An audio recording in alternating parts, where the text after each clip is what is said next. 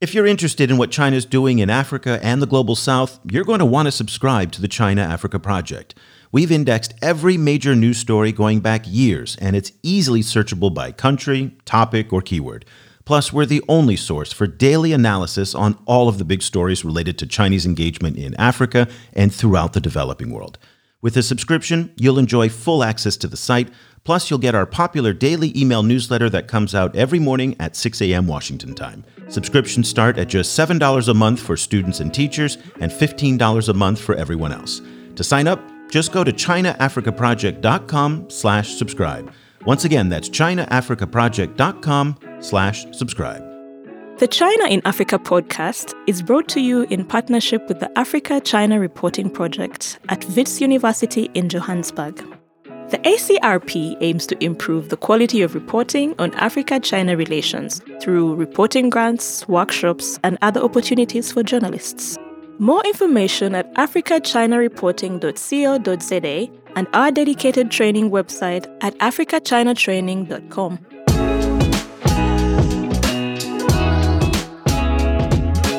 Hello and welcome to another edition of the China in Africa podcast, a proud member of the Sinica Network from SupChina.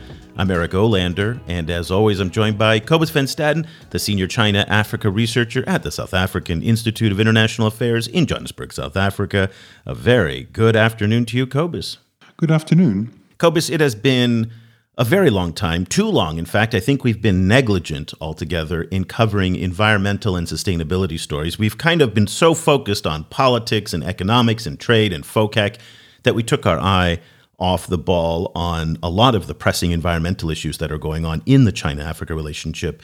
And the show that we're going to do today, and we were just talking about this before, and I feel like we've done six, seven, ten times before over the course of this podcast. For those of you who are longtime listeners, please do not turn off right now. It is a fascinating topic, but it is a story that keeps repeating itself and keeps persisting despite all of the wonderful flowery rhetoric that we hear from the Chinese side and the African side, by the way, at venues like FOCAC. So, we're going to talk about the illegal timber trade today. And if that sounds familiar to you, we have done multiple shows on this very topic about rosewood from Gambia, from Zambia, as well as the Democratic Republic of Congo. Go through the archives, you can see those. Today, we're going to talk about Cameroon, Nigeria, and the rosewood trade that goes off to China. But I just want to reference some of the rhetoric again that we've heard from the Chinese side, and again, the African side too. This is a joint declarations that come out of FOCAC, and to measure the rhetoric versus the reality.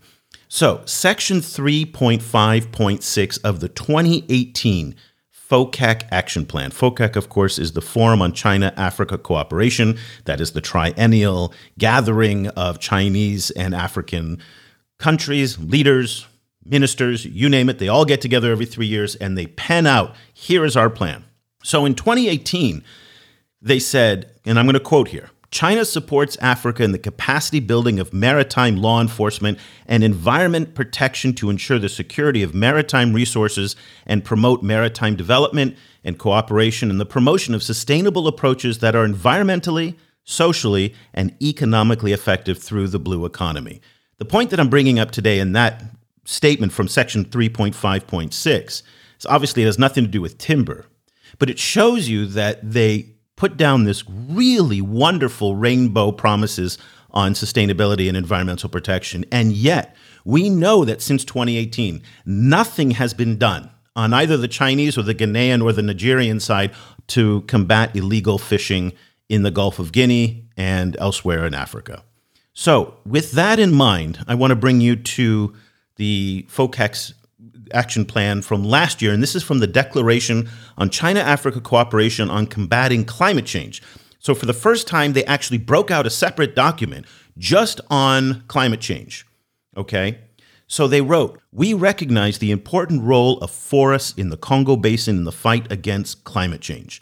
A revolution is needed in the human society to mitigate the impact of climate change. Those are very, very strong words.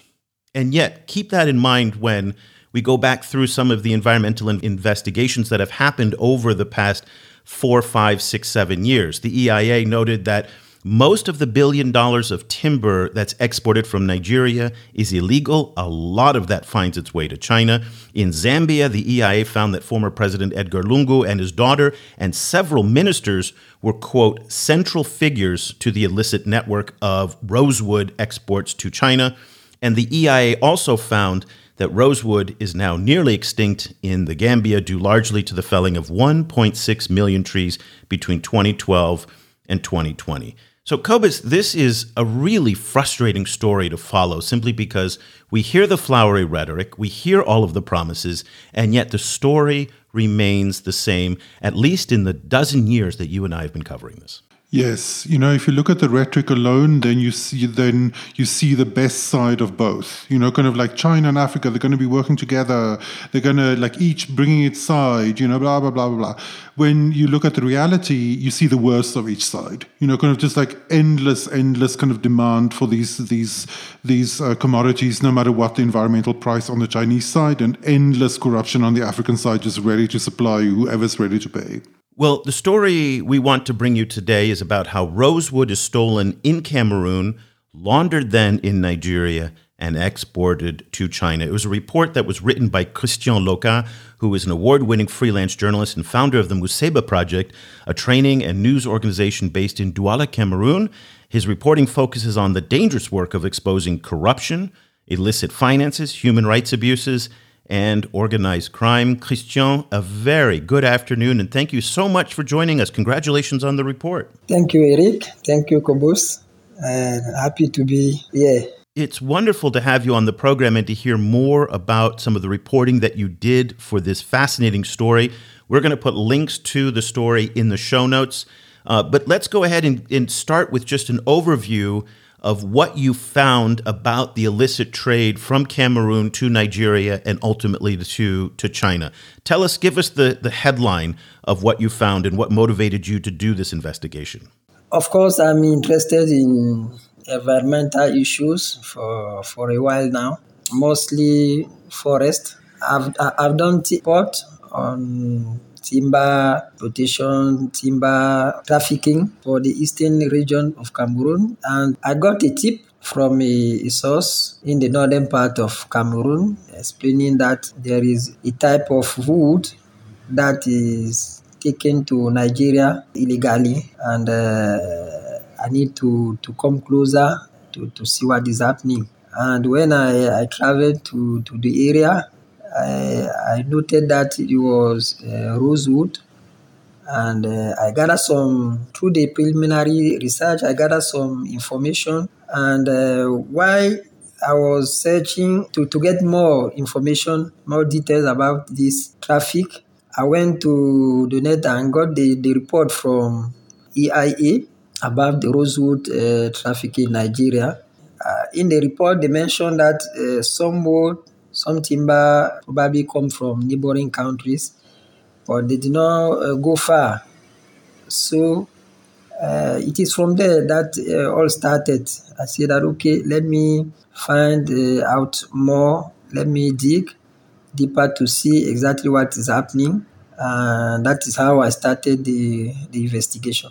You you mentioned that the that the problem is happening both in Cameroon and in Nigeria. So I was wondering if you could explain to us, you know, kind of so the the, the, the logs are, are cut in, in in Cameroon, but then they're exported from Nigeria. Like how how does that that process work? Okay, so uh, the problem is that Nigeria, as I, I mentioned in the, the story, traffickers enter the forest, they cut uh, logs to, to take it to China until when they noted that uh, there are more and more few logs, timbers in the forest, and so they need to get more uh, rosewood, and uh, that's how they, they, they started inter uh, they started to, to, to enter Cameroon forest to illegally cut this uh, rosewood. Also, I noted from Cameroon and from various villages that I, I, I went, I noticed that they, they just came, traffickers come, they give some uh, money to uh, traditional rulers or even forest guard. They give them some money, they cut, they cut uh, rosewood, and then they take it to Nigeria. Once they come to Nigeria, they give, they bribe also authorities, officials in Nigeria, so that they give them documents showing that this rosewood was caught in Nigeria instead of Cameroon.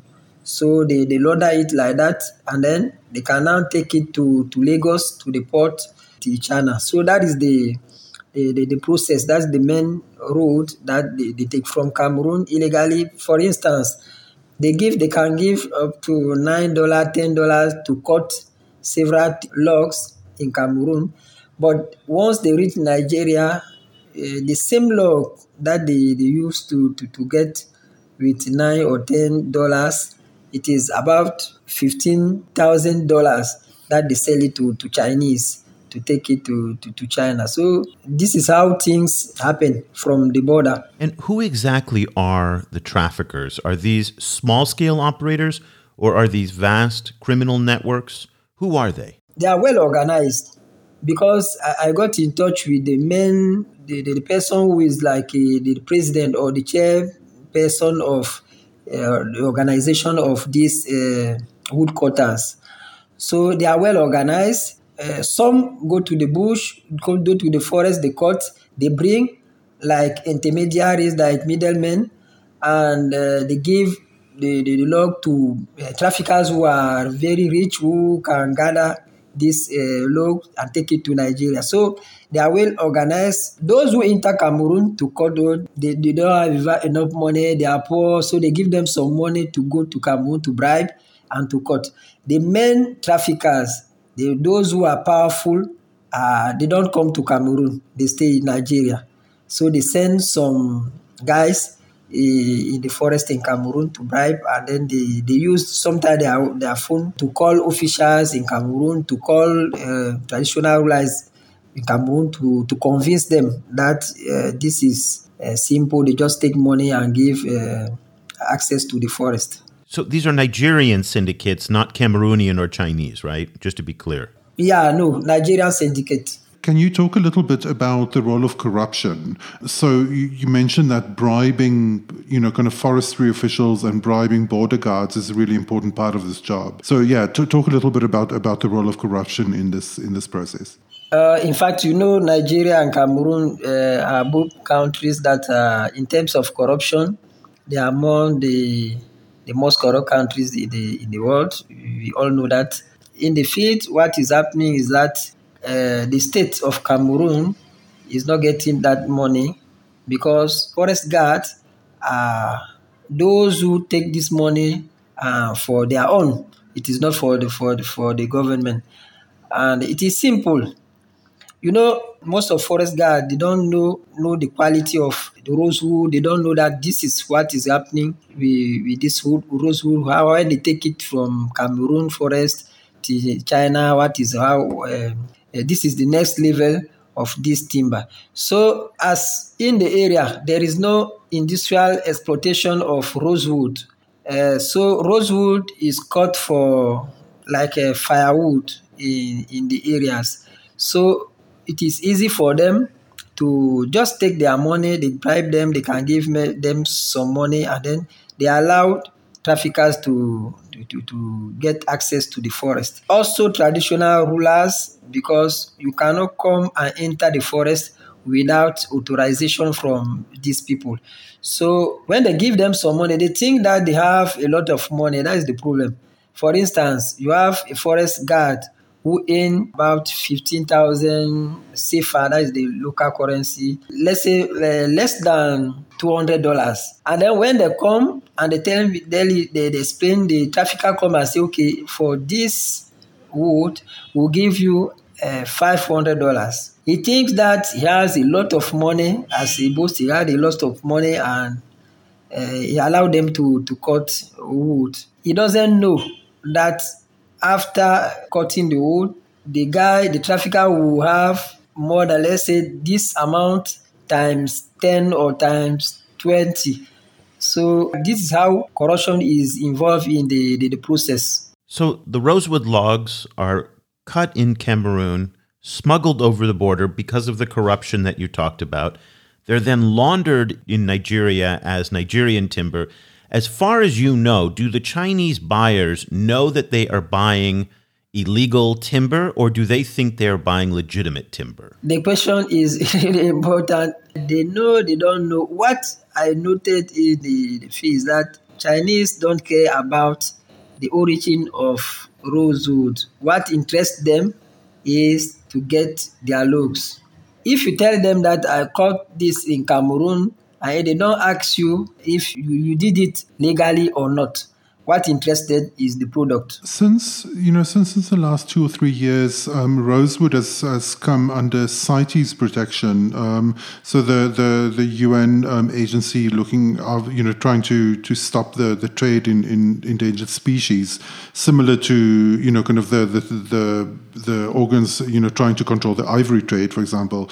Um, have you has has this CITES protection had any impact on this on this trade at all? I don't think so because for instance, for years now, CITES is aware that Nigeria is a main, main actor of rosewood smuggling, rosewood uh, trafficking, but I don't see nothing happened to, to Nigeria up to now. Nothing significant happened to, to Nigeria up to up to now. So uh, even in Cameroon, they know they know that the, the Nigeria traffickers can go out of Nigeria to cut lows, but I don't think CITES have done a lot in terms of controlling or sanctioning. I don't think so.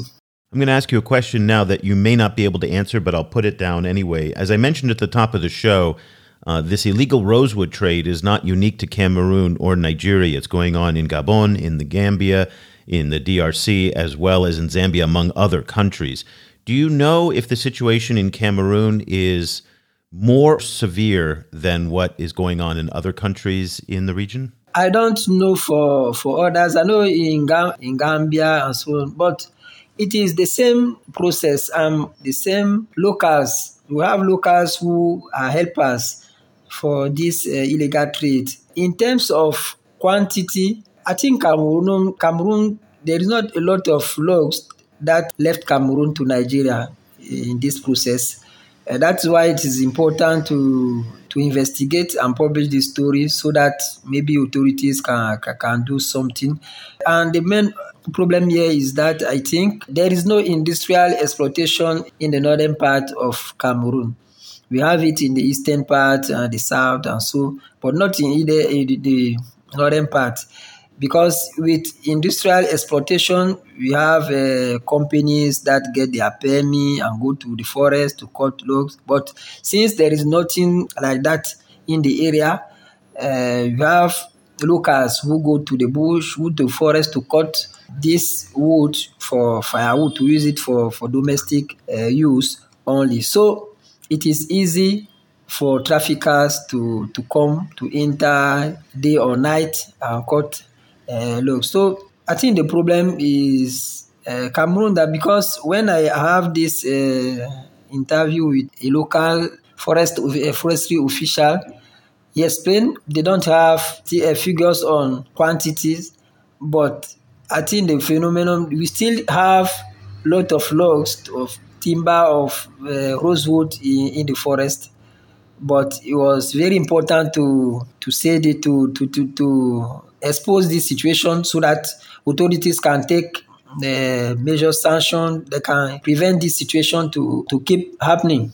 In the article, you mentioned that some of the local communities are starting to to kind of crack down on these kind of illegal illegal loggers. Um, can you talk a little bit about about that development and, and their involvement? The situation is that we don't have enough forest guards to control the borders. And with the complicity of traditional rulers, if you don't cooperate with them, as the, the official told me, if you don't cooperate with your locals, it will be very difficult to, to stop this situation, this uh, smuggling activity. Uh, so that is why they, they decided to approach communities, local communities, to equip them giving them some financial means and uh, equipment so that like a torch like bicycles and so i mean some some material so that they can easily go to the forest when there is a situation when they, they approach the sea traffickers, you just call the administration and then they send the police in the in the area. By doing that, they want to involve communities as keepers of their forest. They want them, that's this uh, sensitization. They, they help them understand that this forest is their is like a legacy that they can use. If somebody else enter in the forest and cut this wood, there is a consequence for the community. And that is how these people are are motivated. What do you think it would take to stop this trade? Um, you know, do, do, we need like, do, like what kind of action in China, what kind of action in Nigeria and Cameroon do you think should be taken? Uh, first thing is that we need will, will from the, the countries involved. I think in China there is uh, laws that if put in place, if put in practice, can help exporters like uh, Nigeria or Cameroon to prevent uh, this situation. For instance, by making sure that the wood, the, the, the log that they buy in Nigeria are from illegal uh, origin, but they are not doing enough in, in that uh, field. And also in Nigeria, I'm aware that uh, corruption is widespread in, in Nigeria, like in Cameroon. But if authorities really committed to prevent this smuggling activity, I think they, they, they can do something. They can do something to prevent it. But uh, I think it is because of corruption that it is why the, the business is still going on. Even in Cameroon, like in Nigeria, it is the same thing. If now, after the story, Cameroon decide to stop this smuggling activity, they can do it. But I don't know if there is will for that now. Uh, I think we what we need is will. We need officials that are committed to put an end, either in, in Cameroon, uh, Nigeria, or even in China. There is a problem of will to, to stop this uh, situation. I think that's a, a great way of framing it. And I'm so glad that you brought up the question of law because in 2019, China actually reformed its forestry law for the first time in 20 years. And it was a very big moment. There was a lot of expectation that China was finally going to get serious about cutting off the import of illegally sourced timber. And in fact, Article 65 of the law makes it clear that for the first time, no one should purchase, process, or transport illegally sourced timber. There it is in the Chinese forestry law, and they are not enforcing their own laws. And what makes this so frustrating is that China and Chinese officials will tell you until you are blue in the face that they are a country ruled by law. That's what they will tell you over and over and over again. And they have a law for absolutely everything. And yet they're highly selective on what laws they enforce and what laws they don't. And this is clearly a law that they don't enforce. So, Christian, the next time you talk to somebody uh, from China who says, Well, I don't know what we can do about it, hold up Article 65 of the forestry law and say, The burden is on you to enforce your own laws. It's not on the Nigerians, it's not on the Cameroonians. Yes, they have an obligation themselves. But in terms of importing this timber, it should be turned away at the border and the people doing the importing are violating the forestry law and should be punished accordingly, but they're not. Based on what you have told us and what your investigation told you in, in your reporting, are you hopeful that anything will be done or can be done given that poverty oftentimes is at the root of this problem and given the fact that it's so easy to bribe officials and to bribe people in Cameroon and Nigeria, and clearly there's a lack of political will in China on this as well. Is there any reason for optimism looking forward, or is this something where we're going to see a situation like in the Gambia, where rosewood in Cameroon is basically going to be cut until the point of extinction? Something should be done. Something should be done. But now, as I, I said it, uh, we need political will from the actors involved. China is aware that uh, this product give us a lot of money and uh, because we, we take the, the uh, rosewood from those countries and then we produce uh, luxury furniture to, to, to sell to other. It gives a lot of money to china. So in, on other side we have cameroon for instance. That is losing everything because for now, in terms of financial, uh, uh, I mean, state coffins, there's nothing, not state coffers, there's nothing for, for Cameroon up to now. In Nigeria, maybe there is something because, for instance, to launder the, the logs, they give some money to officials, to local government officials, so that they, they, they give them uh, documentation to, to continue the the trip to Lagos and China. But in Cameroon, there's nothing. We have nothing on this business. Nothing, absolutely nothing. What we have as money is what goes to the forest guard pocket. That's all. So Cameroon has a lot to do to prevent this situation because you are losing everything, even in terms of uh, environmental. Uh, when it, talk, it comes to the environment, we are also losing everything.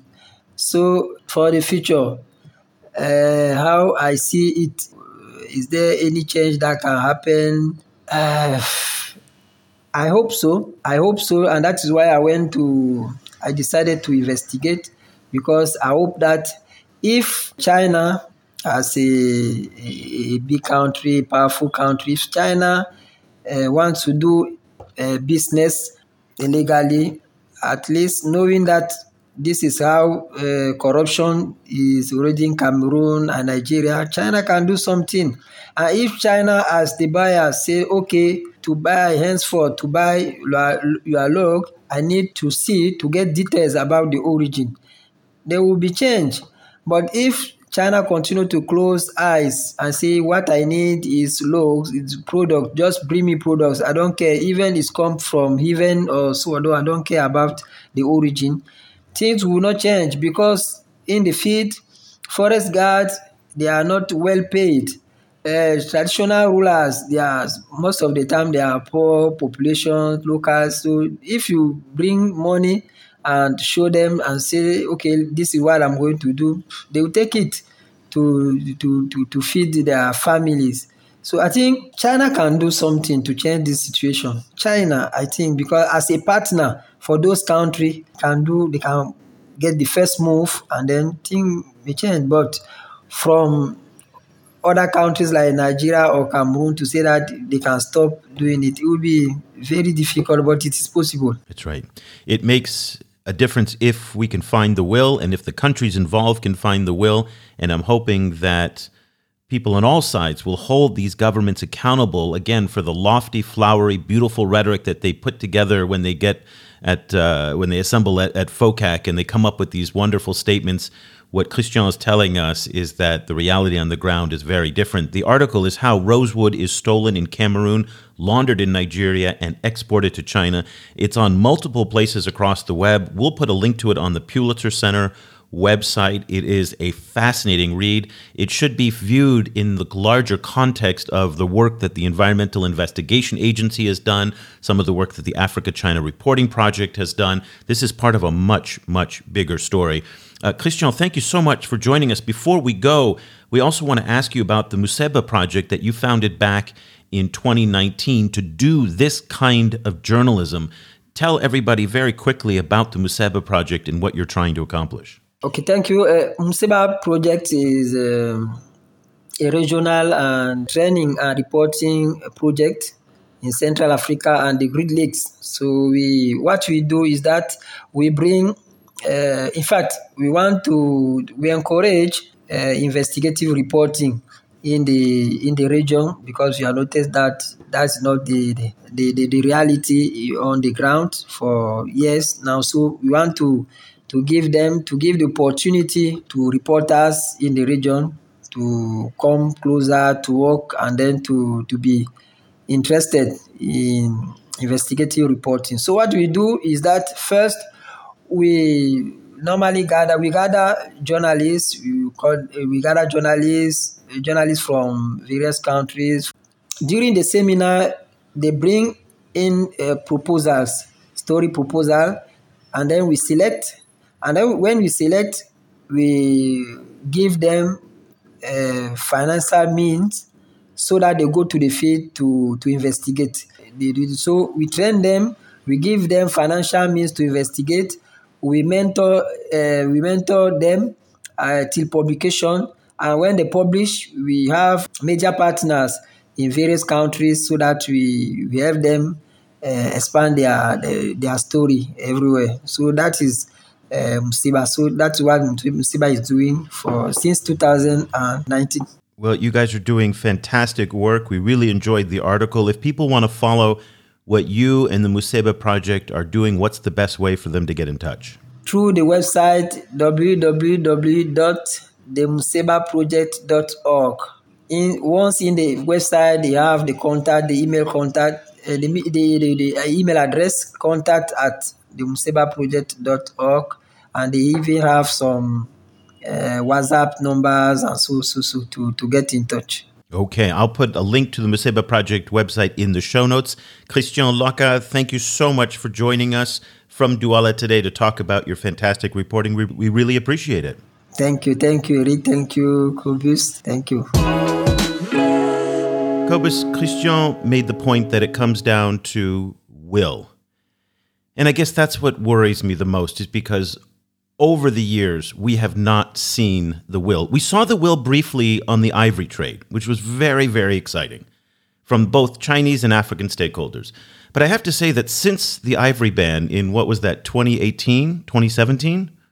Four or five years ago? Yeah, I think 2017, I think. Yeah, we have not seen any equivalent level of will when it comes to environmental issues in the China Africa relationship. That to me was the high watermark. And I think in many ways that can serve as an example of what can be done, but it can also be a case point that says nothing has been done since then.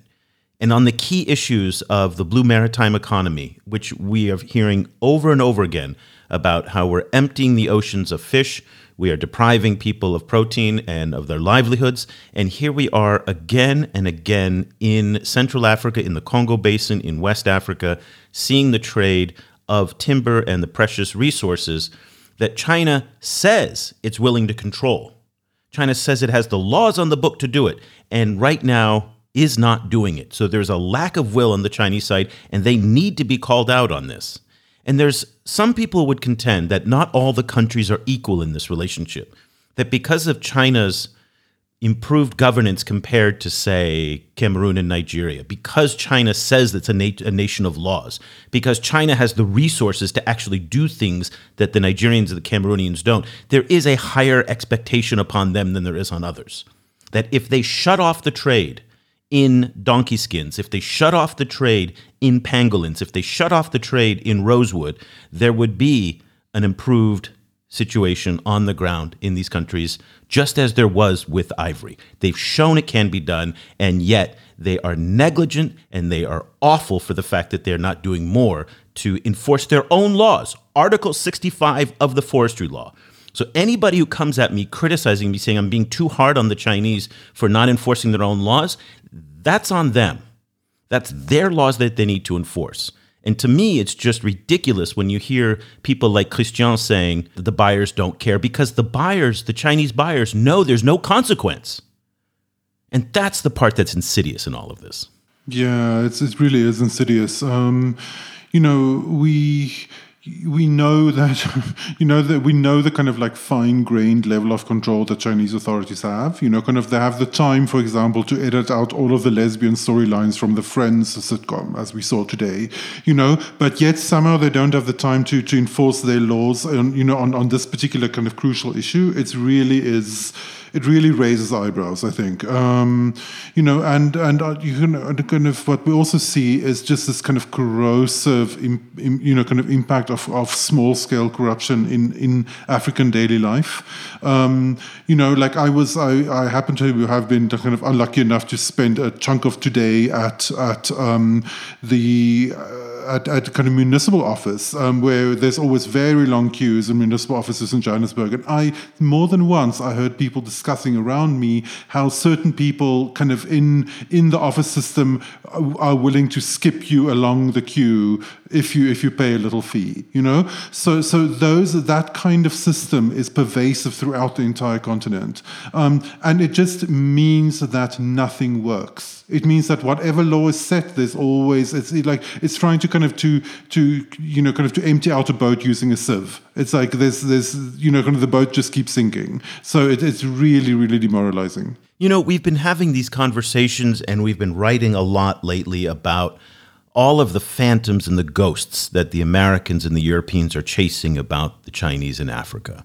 So they keep going on about debt traps and predatory lending. Now, the latest fad in Washington is that there's this fantasy base that the Chinese are supposedly making in Equatorial Guinea, and Molly Phee, the top U.S. American diplomat for Africa and a senior commander from AFRICOM, are now on their way to Equatorial Guinea to somehow try and exert pressure on the on the Equatorial Guineans not to build or to allow the Chinese to build a base. My point here is that these are ghosts that they're chasing okay? They're going after things that really don't exist in the China Africa relationship. Because at this point so far, and I say this, that the Pentagon, despite their repeated statements on this issue, has failed to produce any evidence whatsoever. And the only statement that they're saying is, our intelligence says this is true, so just trust us. And in the conversations that you hear uh, in Washington about the Chinese in Africa, it's on all these issues that are really key to them, but not really priorities in Africa. Okay? Here we have an issue where the US can legitimately criticize Chinese policy, behavior, law enforcement, and their actions in Africa, and they say nothing. Nothing. And this is the this is the problem by going after things that don't exist and that then not going after the problems that really do exist. This is a vulnerability for the Chinese. This is an area that, that China's critics can legitimately exploit, and they fail to do so because Mao Molly Phee is spending three days on a flight going out to Equatorial Guinea, chasing some story that probably doesn't exist. We're seeing exactly the same thing with uh, with illegal fishing. You know, as you mentioned, I, saw reports recently saying that there's famine in parts of West Africa because of because of Chinese overfishing in those waters. Nothing, no, no, no word, no mention, nothing. And they'll say it at some ocean conference. Okay, fine, but they don't make it core to their critique of the Chinese in Africa. And this is where the Chinese are vulnerable. You're absolutely right. Fishing is another one. Pangolin, tiger bone. I mean, we can go through the list on the on the wildlife trade that is still very, very active. Yeah, and then and and by the way, not just in sorry, not just in Africa, but also here in Southeast Asia, it's also endemic as well. And a lot of what's coming from Africa is passing through countries like Malaysia and Vietnam on their way to China. So there's a lot of room here for criticism that China's critics are not taking advantage of. You saw that uh, that editorial we posted from Marco Rubio, the U.S. senator. I mean, it was just ridiculous how stupid it was because it was he was using examples from like 12 years ago from the Collum mine shooting, you know, in Zambia, and yet there are these real world present day issues that are going unchecked. Yeah completely ridiculous. and the the the way that that kind of African governments are so complicit in it is just bone chilling. And they deserve criticism as Absolutely. well. Absolutely, absolutely. And when they get up and, and, go to these international forums and start complaining about the fact that they are the victims of a lot of U.S. and European and global North policies, one has to turn the mirror on themselves and saying, "What are you doing to combat corruption in your own countries?" Because the global North can pass all the rules and regulations that they want to combat trafficking and piracy and all these other things that will have an impact. But as you've pointed out on many occasions, a lot of it begins at home as well. So sadly, there is really enough accountability, blame, and culpability on this issue to go around for everyone. So I, unfortunately, I am not as optimistic as Christian is. I'm a little more skeptical that there's the will is going to be there because if we're counting on political will in Africa and China on these issues, they have not demonstrated it as far as I can see. Last comments to you. Yeah, and then you know, kind of, we're not even talking about the climate change aspect of this. You know, the, the like as as Christian mentioned, like the well, one of the main reasons to keep these trees in the ground is to combat the, the, creeping Sahara. You know that that is that is coming more like south and more and more south every year, um, and you know, so so the kind of the kind of impact that climate change is going to have on these kind of West African communities, I don't even want to think about that. Um, and you know, these these kind of like reforestation and like very aggressive protection of these forests has to be central to everyone's climate change agendas. And the fact that it's not so far is like a shame on everyone. Well, let's see, because for the first time at the FOCAC conference last year, they came out with a 10 point climate change declaration what was it? Uh, China Africa Cooperation on Combating Climate Change. So they're on record that they want to do something about this. It's our job in the media, as constituents, as global citizens, because climate change has no borders, to hold these people accountable for that, that rhetoric and not just make it some lofty thing in that FOCAC is really all about some kind of reality show competition to get your infrastructure project funded. So that is what we need to really make sure is that they're held accountable to this rhetoric. Uh, according to th- Section 3.5.6 of the 2018 FOCAC Action Plan, uh, again, they did not live up to that rhetoric on the blue maritime economy. I think we have to do better at holding them to account in the 2021 uh, combating climate change document that they did. Okay, let's leave the conversation there. You've heard us reference a number of occasions the fact that we're writing about this a lot. We are showcasing a lot of sustainability issues. We have a new partnership, by the way, with the Boston University Global Development Policy Center. They are writing a lot about sustainability issues. In fact, just this week uh, in their weekly column, they talked about coal and that the new pressures in the policymaking process is not declaring that we're going to end coal, but now how do you decommission a lot of these plants and unwind coal over the next 20 to 30 years? That's a huge policy challenge involving the Chinese and countries in the global south. That's the kind of reporting and commentary and insight that you're getting in our newsletter. We would love for you to join us. ChinaAfricaProject.com slash subscribe. Very small subscription fee uh, associated with that, just seven bucks a month for students and teachers, $15 a month for everybody else. Also, very quickly, we have this wonderful Patreon community of our listeners, and we're doing a special podcast this week just for our Patreon members to introduce them to our brand new Francophone Africa editor uh, Giraud, who is joining us, and he is working very hard right now at building our new French language website that will launch next month in March, and we are so excited. He also is going to have a podcast, by the way. So for you francophones out there, you're going to have uh, a dedicated uh, Projet Afrique Chine podcast en français, and that will be a whole lot of fun. And then the following month in April, Arabic speakers will have a brand new website just for them as well. We will not have a podcast in Arabic quite yet because we have not found a host, but we are planning to have one in 2022. So that would be very exciting. So lots of cool things happening with us at the China Africa Project. We'd love for you to join us either on Patreon or as a subscriber, and you can get full access to our website. Cobus and I will be back again next week with another episode of the show. We've got some great episodes lined up, some fantastic guests, so we hope you'll join us then. So for Cobus Van Staden, I'm Eric Olander. Thank you so much for listening.